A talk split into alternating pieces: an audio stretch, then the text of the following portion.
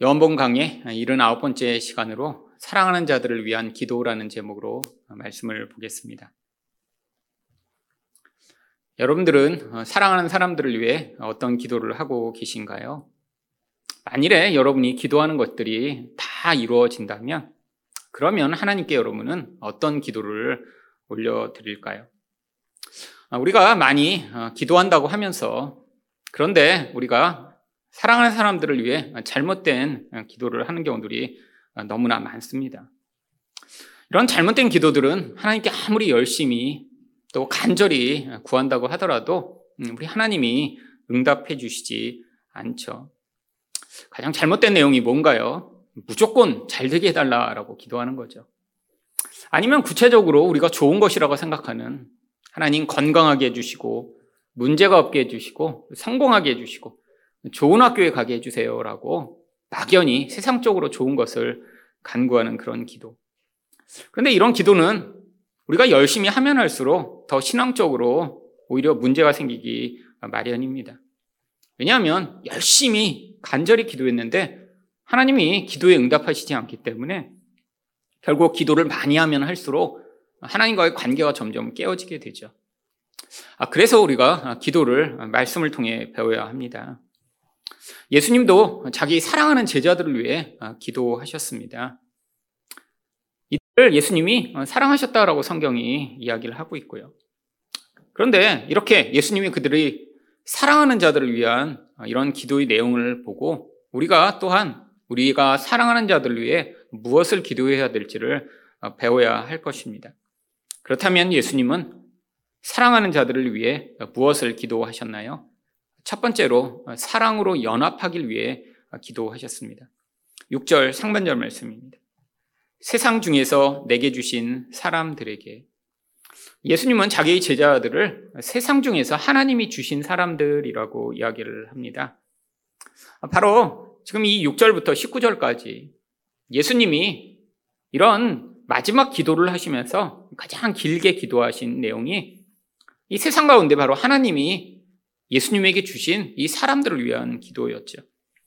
그런데 이들은 예수님과 어떤 관계를 맺고 있는 자들이었나요? 바로 요한복음 13장 1절을 보시면 예수께서 세상에 있는 자기 사람들을 사랑하시되 끝까지 사랑하십니다. 예수님이 어느 누구보다 더 깊이 사랑하셨던 그런 자들입니다. 바로 이들에게 예수님이 무엇을 하셨는지 6절 하반절을 보시면 내가 아버지 이름을 나타내었나이다. 그들은 아버지의 것이었는데 내게 주셨으며 그들은 아버지의 말씀을 지키었나이다. 원래 이들은 하나님의 수속된 자들이었다라고 이야기를 합니다.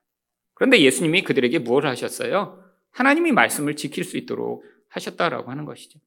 그래서 7절부터 10절까지의 말씀을 보시면 바로 이 제자들이 예수님을 통해 어떠한 믿음을 가지게 되었는가를 설명합니다. 이게 바로 예수님의 아주 중요한 사역이었기 때문이죠.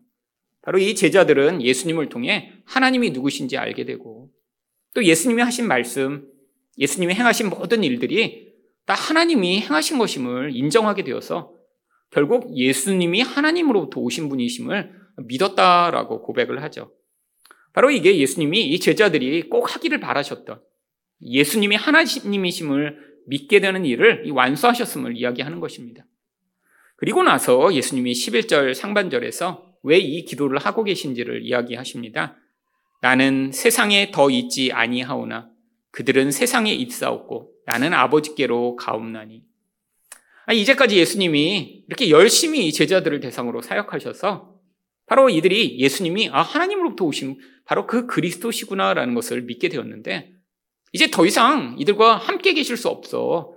이들에게 이제 하나님께 맡겨드리며 기도해야 될 그런 순간이 왔다라고 이야기를 하고 계신 것입니다.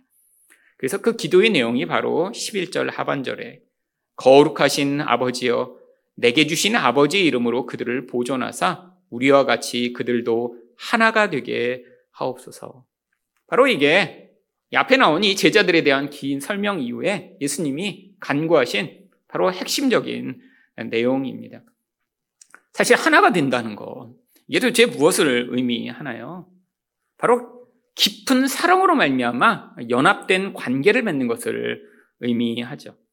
하나님과 예수님은 요한복음 10장 30절을 보시면 원래부터 어떤 존재라라고 이야기를 하시나요? 요한복음 10장 30절에 나와 아버지는 하나이나라고 말씀하십니다. 여러분 하나라는 게 어떤 존재가 다른 존재를 집어삼켜서 그냥 다른 존재가 사라져 버리는 게 아니에요. 둘이 다 개별적인 존재로 존재합니다. 그런데 그들 안에 바로 상대방에 대한 완전한 연합과 용납과 그 뜻을 일치시키는 그런 마음으로 두 존재가 연합됐더니 각자의 독특성을 가지고 있지만 그들이 마치 하나인 존재처럼 한 뜻과 한 마음과 한 생각을 가지게 된 것이죠. 여러분, 세상에서는 이런 존재가 존재할 수가 없습니다. 아, 그러니까 이 세상에선 이 연합의 개념이 잘못 오해되는 경우들이 많죠. 주로 어떤 한 사람이 다 다른 사람에게 내 뜻대로 해. 내 마음대로 해. 라고 하는 이런 모든 것. 아니면 다른 사람들이 자기의 어떤 뜻과 생각은 다 잃어버린 채로 어떤 사람이 강압과 힘에 의해서 그 사람이 원하는 대로만 살아가는 그런 모습이요. 여러분, 이런 건 성경이 연합이라고 이야기를 하지 않습니다. 각 존재가 따로 존재하는데 마치 한 존재인 것 같은 한 마음과 한 뜻과 한 생각을 가지게 된 것이죠. 사실 하나님이 이 인간이라고 하는 존재를 원래 이런 사랑으로 연합되는 존재로 만드셨습니다. 그런데 왜 이렇게 자꾸 사랑으로 연합하라고 하시는 것이죠? 이 사랑이라고 하는 것이 하나님의 존재 양식이기 때문입니다. 하나님이 인간을 이렇게 하나님과 같은 존재로 만드셨어요. 마치 하나님이 이렇게 예수님과 성령님이 다 다른 인격으로 계시지만 이분들이 마치 하나의 뜻과 하나의 생각을 가진 것처럼 존재하시고 계신 이 형태가 원래 인간이 만들어진 존재 양식이죠. 하나님이 그래서 인간을 남자와 여자로 만드셨습니다. 남자와 여자는 전혀 다른 존재인 것처럼 보여요. 그런데 이 둘이 처음에 무엇하도록 이렇게 만드신 것이죠? 바로 연합하도록 만드신 것입니다. 하나님과 같은 그런 모습으로 세상을 살아가도록요. 이 연합할 때 뭐가 도대체 좋은가요? 바로 이 연합에서 그 사랑의 가장 강렬한 기쁨과 만족을 경험할 수 있기 때문입니다. 그래서 에베소 5장 31절부터 33절을 보시면 그러므로 사람이 부모를 떠나 그의 아내와 합하여 그 둘이 한 육체가 될진. 하나님이 결혼을 만드신 가장 중요한 목적이 바로 이 하나님과 같은 연합을 통한 완전한 사랑의 기쁨과 만족과 행복을 누리도록 만들어 주신 것입니다. 그런데 이 결혼이란 것은 단순히 이 육적 연합만을 이야기하는 것이 아닙니다.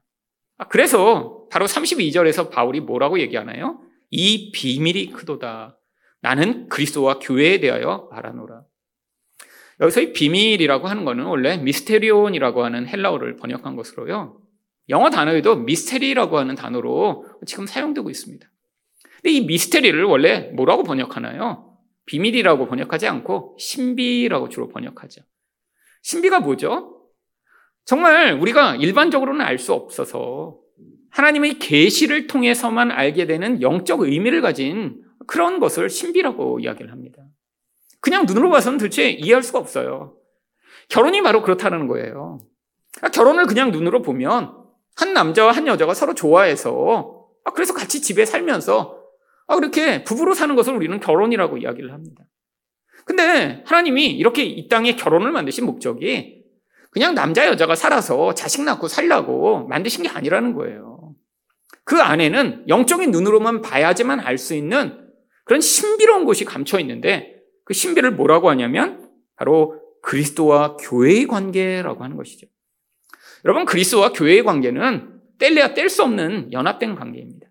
그래서 성경이 뭘로 비유하죠? 그리스도를 머리로 교회를 몸으로 비유합니다. 여러분 머리와 몸이 있는데 둘이 분리되어 있다. 이런 존재는 이미 죽어버린 존재죠. 살아있다면 머리와 몸은 반드시 붙어 있어야 됩니다. 여러분 이게 하나의 관계죠. 여러분 그런데 따로 노나요?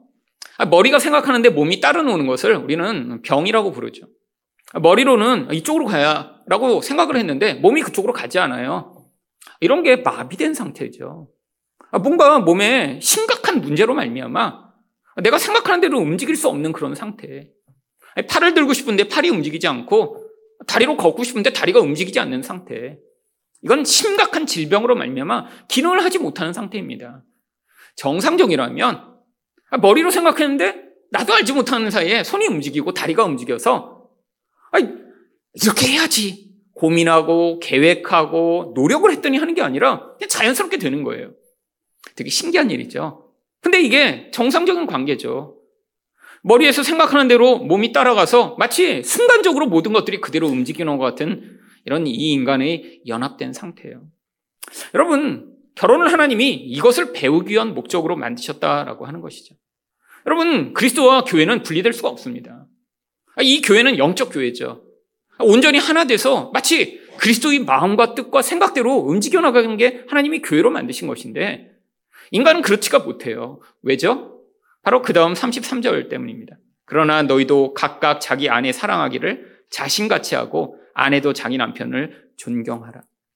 이게 연합된 상태의 모습입니다. 근데 인간은 왜 이렇게 할 수가 없죠? 여러분 여기서 남편에게 아내 사랑하기를 자신같이 하라고 해요. 여러분 만약에 부부관계 가운데 남편이 자기를 사랑하는 것보다 아내를 더 사랑하고 마치 자기를 사랑하듯 아내를 사랑한다면 아내들은 아마 만족도가 엄청나게 올라갈 것입니다. 대부분의 가정에서 그렇죠. 남편이 게으르고 테레비 앞에 앉아 있고 설거지하기 싫어하고 쓰레기 버리라고 하면 찌푸리고 하는 모든 이유가 뭔가요? 아내를 자기처럼 생각하지 않는 거죠. 나의 욕구가 아내의 욕구보다 훨씬 커져서 내 욕구를 만족시키자고 할 때마다 무슨 일이 벌어지나요? 결국 온전한 연합이 불가능하죠. 여러분 또 여기서 아내에게 무엇을 요구하나요? 남편을 존경하라고 얘기합니다. 여러분 근데 존경하기 위해 꼭 필요한 게 있어요. 바로 그 대상을 무엇보다 가치 있는 존재로 여겨야 존경이 됩니다. 여러분 그런데 이게 또 가정에서 가장 힘든 일이죠. 남편을 보니까 너무 가치 있고 존경하는 대상으로 여기시나요? 아니죠. 고치고 바꾸고 지적할 거리가 너무 많지 않나요? 결혼하면 정말 수없이 많은 내가 지적해서 바꾸고 고치고 싶은 분들이 생겨나는 게 결혼이죠. 멀리서 볼 때는 되게 괜찮은 존재였어요. 밖에서 만날 때는 멋지게 입고 나와서 세련되고 멋진 존재였는데 결혼하고 났더니 그 사람이 모든 삶과 모습들이 다 노출됐는데 별로 멋지지가 않아요.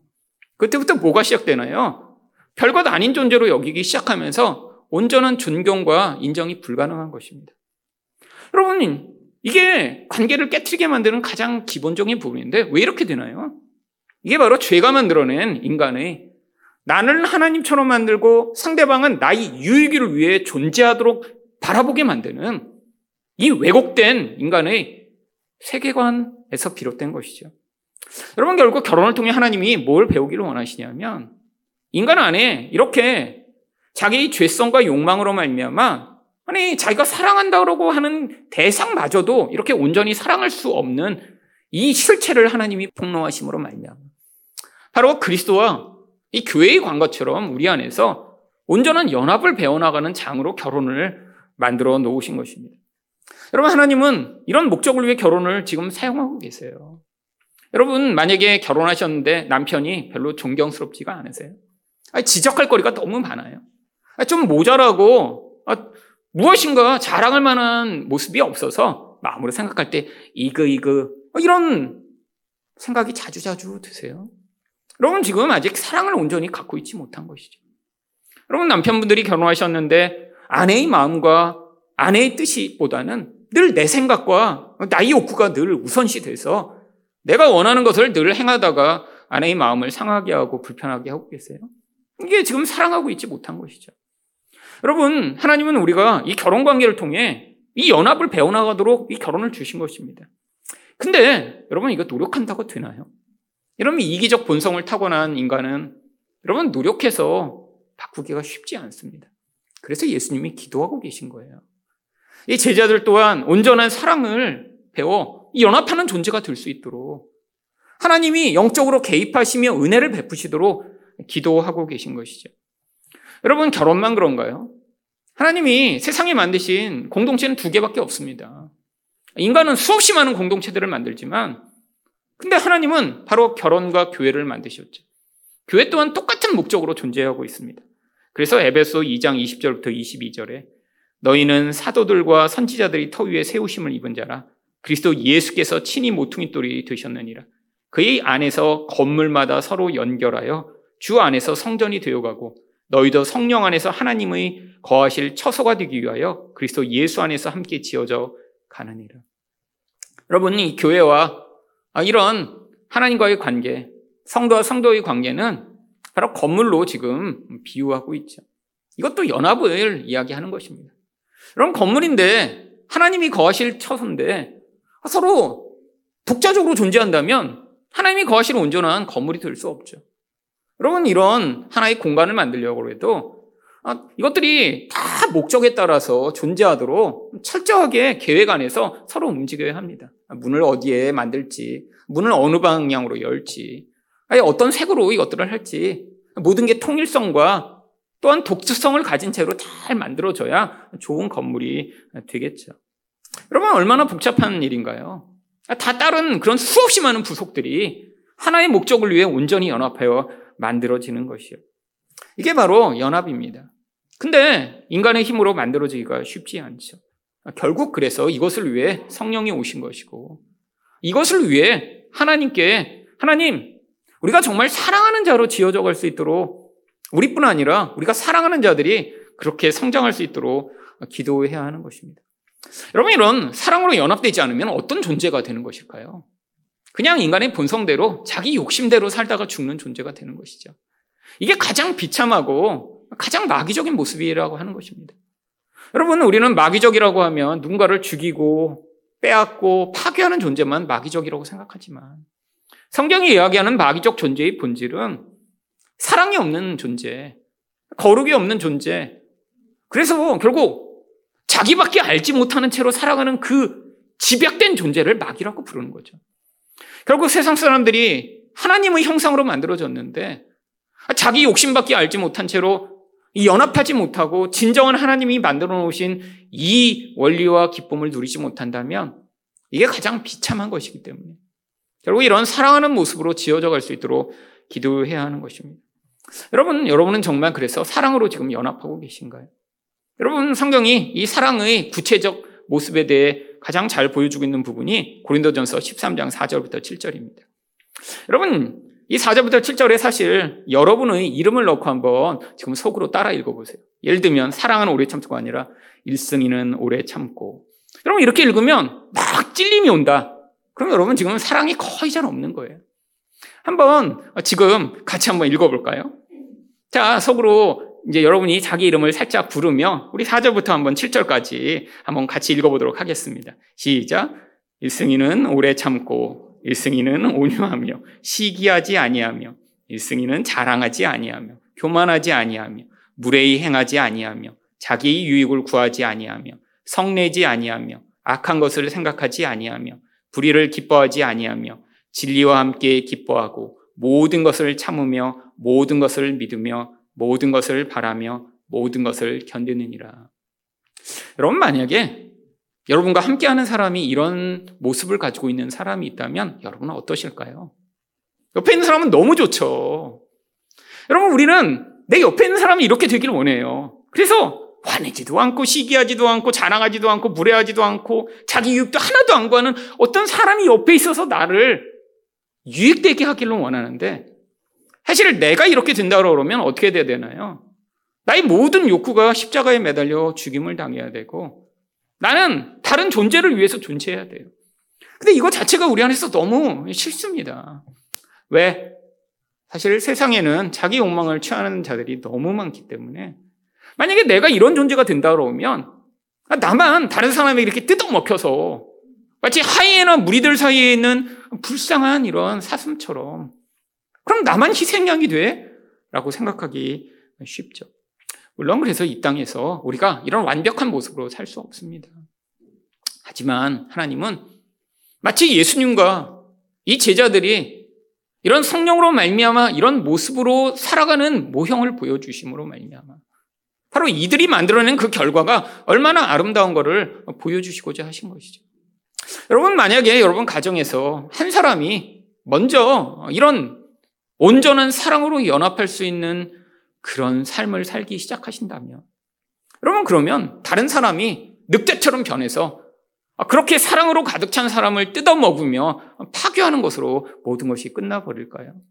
그러면 아니라는 것을 바로 예수 그리스도와 그 제자들의 모습을 통해 보여주셨죠.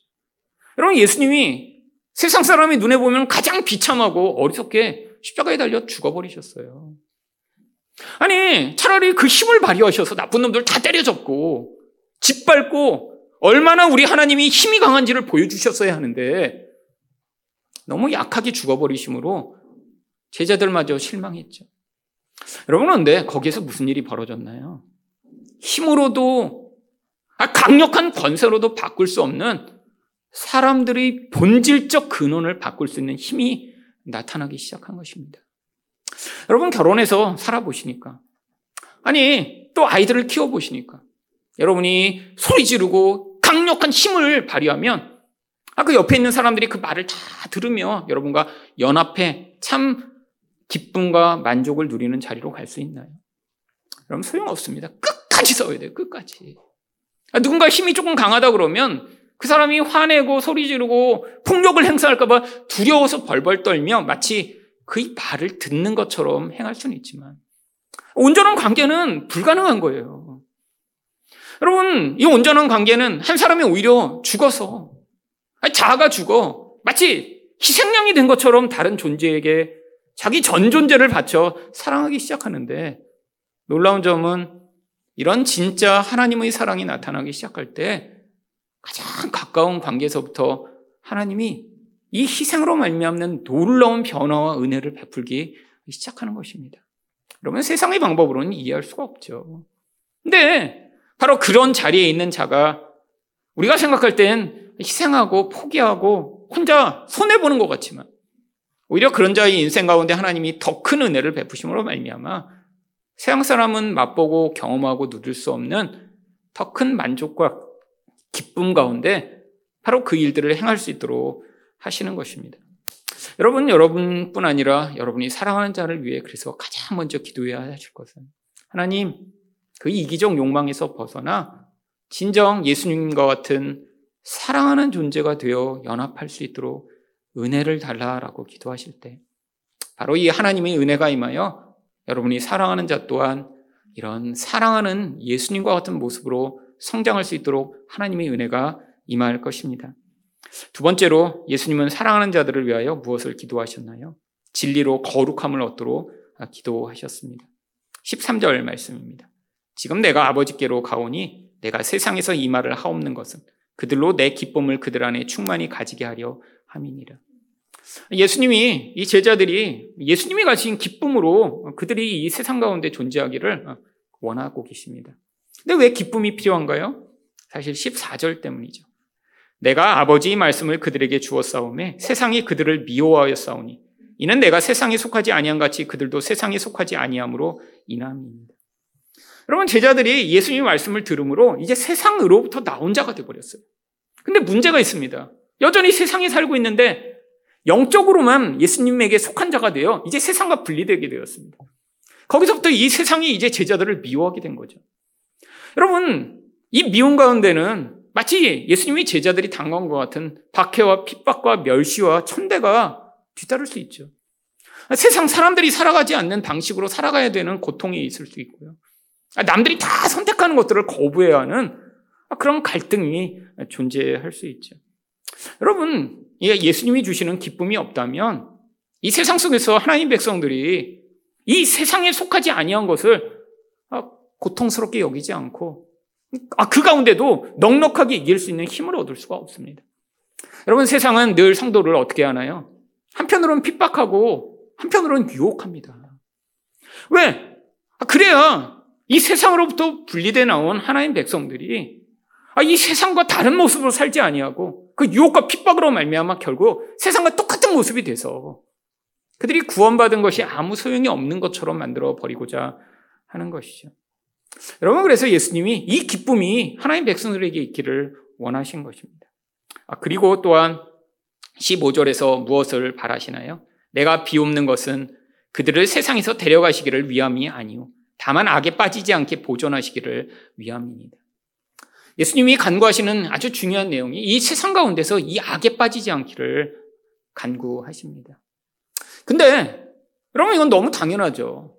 여러분 핍박을 받으면 어떻게 되나요? 두려움 때문에 결국 그 핍박이 너무 무서워서 하나님 백성이지만 얼마든지 세상 사람처럼 살 수 있죠. 반대로 세상이 유혹을 하면요. 인간이 욕망을 자극하니까 아 나도 저렇게 되고 싶다. 아 저게 좋아 보여라고 얼마든지 끌려갈 수 있죠. 근데 하나님 백성들이 이렇게 세상의 유혹이나 핍박에 영향을 받아 아, 결국 그 결과가 무엇이라는 거예요? 악에 빠지게 된다라고 하는 것입니다. 아, 그래서 예수님이 기도하시는 내용이 뭔가요? 악에 빠지지 않게 꼭 필요한 것이 17절입니다.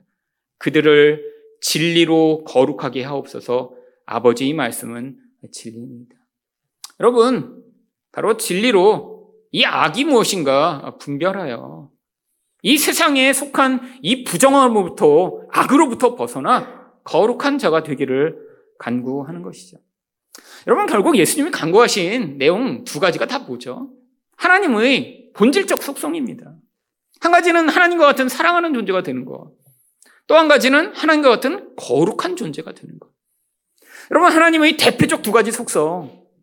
존재적 속성인 거룩과 관계적 속성인 사랑을 가진 존재가 되도록 다른 말로 이야기하면 예수님처럼 되기를 위해 간구하는 것이죠. 여러분, 왜 예수님처럼 되기를 위해 간구하는 것인가요? 예수님처럼 되지를 않으면 인간은 마귀처럼 자기 욕망만을 추구하며 모든 관계를 파괴하여 결국 자기도 고립되고 고통스러운 존재로 이 세상을 살아가게 되니까요. 근데 이게 하나님을 욕보일 수 있는 가장 대표적인 방법이기 때문에 마귀가 끊임없이 하나님 백성들 또한 유혹하고 핍박하는 것이죠. 여러분, 인간이 원래 하나님 형상으로 만들어졌잖아요. 하나님은 어떤 형상이요? 거룩한 형상이요. 아, 사랑하는 형상이요. 근데 이 하나님의 형상을 가장 잃어버린 모습이 이것과 반대되는 모습으로 사는 것입니다. 사랑이 없는 존재. 그래서 자기 욕망만을 추구하는 존재. 거룩함이 없이 부정하여 더럽고 추한 모습으로 이 세상을 살아가게 만드는 것. 여러분 여기서 벗어나게 만드는 것이 무엇입니까? 바로 진리의 말씀을 가지고 이 유혹과 핍박 가운데 이겨내야 하는 것이죠. 여러분, 진리가 무엇이 선인지 무엇이 악인지를 분별하게 만듭니다. 여러분, 진리가 없으면 인간은 자연스럽게 나에게 이익이 되고 세상 사람들이 다 좋아하는 것을 선, 좋은 것이라고 선택하게 되어 있어요. 이건 누가 가르쳐 주지 않아도 세상에 살며 자연스럽게 어려서부터 배우는 것입니다. 여러분, 인간은 다른 사람의 시선이라고 하는 강력한 그 영향력 가운데 살아가기 때문에 남들이 다 하면 그게 좋은 것으로 여겨지게 돼 있어요. 여러분, 아주 꼬마들도 다 그렇습니다. 여러 사람이 하는데 나만 하지 않아요? 그럼 그때부터 압박을 느끼죠. 아니, 나는 내가 원하는 대로 내가 원하는 옷 입고 내가 좋아하는 거 하면 살 거야. 이게 안 됩니다. 여러분, 유치원에 아이가 가는데 다 공주 옷 입고 와요? 그러면 거기서 아, 나는 공주 옷 싫어. 이런 아이가 어디 있겠어요? 여러분 그 공주 보니까 다 천도 그 폴리에스테르로 만들어 갖고 입으면 소리 나고 꺼끄럽고 불편한데도 남들이 입으면 다 입어야 돼요. 여러분 머리에다 왕관을 애들이 썼다고 해보세요. 여러분 이거 편해서 쓴 게 아니잖아요. 불편할 거 아니에요. 그래도 모두가 하면 따라해야 되죠. 여러분 인간 안에 근데 그걸 통해 자꾸 뭐 하고 싶은 거예요. 나의 욕망을 만족시키고 내가 멋진 존재가 되고 내가 사람들 앞에서 그들이 가지고 있는 그 문화와 영향력 가운데 구별되지 않는 나도 그들과 같은 존재가 되기를 끊임없이 만들어내는데 여러분 이게 바로 세상의 악이죠. 여러분 이 모든 세상의 문화의 배후에 무엇이 있나요? 마귀적 영향력이 강력하게 영향을 미칩니다. 여러분 진리의 말씀 가운데 분별하지 않으면 어떻게 되나요? 단순히 그런 하나의 어떤 문화 정도를 넘어 그냥 삶의 양태가 세상 사람처럼 사는 거예요. 남들이 다 살아가는 것, 모습. 아, 모두 그렇게 사는데요? 아니, 세상인 사람들 다 그렇게 살잖아요. 라고 하는 너무나 당연시 여기며 세상을 선택하게 되며 점차 하나님이 요구하시는 이 그리스도의 모습인 사랑과 거룩을 잃어버린 채로 마귀 같은 모습을 살면서도 자기가 그런 부끄럽고 더러운 존재로 세상을 살아가고 있음 자체도 잃어버리고 살아가게 만들죠. 여러분, 이 한국 사회는 남의 시선에 굉장히 민감한 그런 사회입니다. 아, 또한 그 시선을 통해 뭐 하고 싶은 거예요? 나, 내가 더 멋진 존재가 되고, 그래서 나의 이익을 극대화해요. 세상 가운데 내가 잘나고 멋진 존재가 되고자 하는 이 무서운 하나님의 백성의 모습과는 가장 반대된 모습을 어쩌면 부추기는 사회 가운데 우리가 살아가고 있죠. 여러분, 여러분은 정말 우리 예수님이 기도하신 것처럼 이 세상의 문화와 모습과 관계없이 정말로 사랑과 거룩한 모습으로 살아가고자 하시나요? 아니, 정말 이 세상에 여러분들이 기도하실 때마다 여러분이 사랑하는 자들을 이 세상의 그런 영향력 가운데 벗어나 그들이 사랑하는 존재가 되고 정말로 거룩한 존재가 되기를 위해 기도하고 계신가요? 여러분 이렇게 간절히 기도한다면 하나님이 분명히 예수님의 기도대로 응답하셔서 우리뿐이 아니라 우리가 사랑하는 모든 사람들이 이 세상에 살고 있지만 세상에 속한 자가 아닌 사랑하고 거룩한 예수님과 같은 존재로 살아가도록 만드심으로 이 세상 속에서도 하나님의 백성처럼 살아갈 수 있도록 은혜를 베푸실 것이라고 믿습니다. 이런 때일수록 더욱더 우리가 우리 사랑하는 자들을 위해 예수님처럼 그들이 정말 이 이기적 욕망에서 벗어나 사랑으로 연합하며 이 더럽고 추한 세상의 문화에서 벗어나 거룩한 하나님의 백성처럼 살아갈 수 있도록 기도하실 때 바로 이 사랑과 거룩의 아름다운 결과를 보실 수 있기를 예수 그리스도 이름으로 축원드립니다.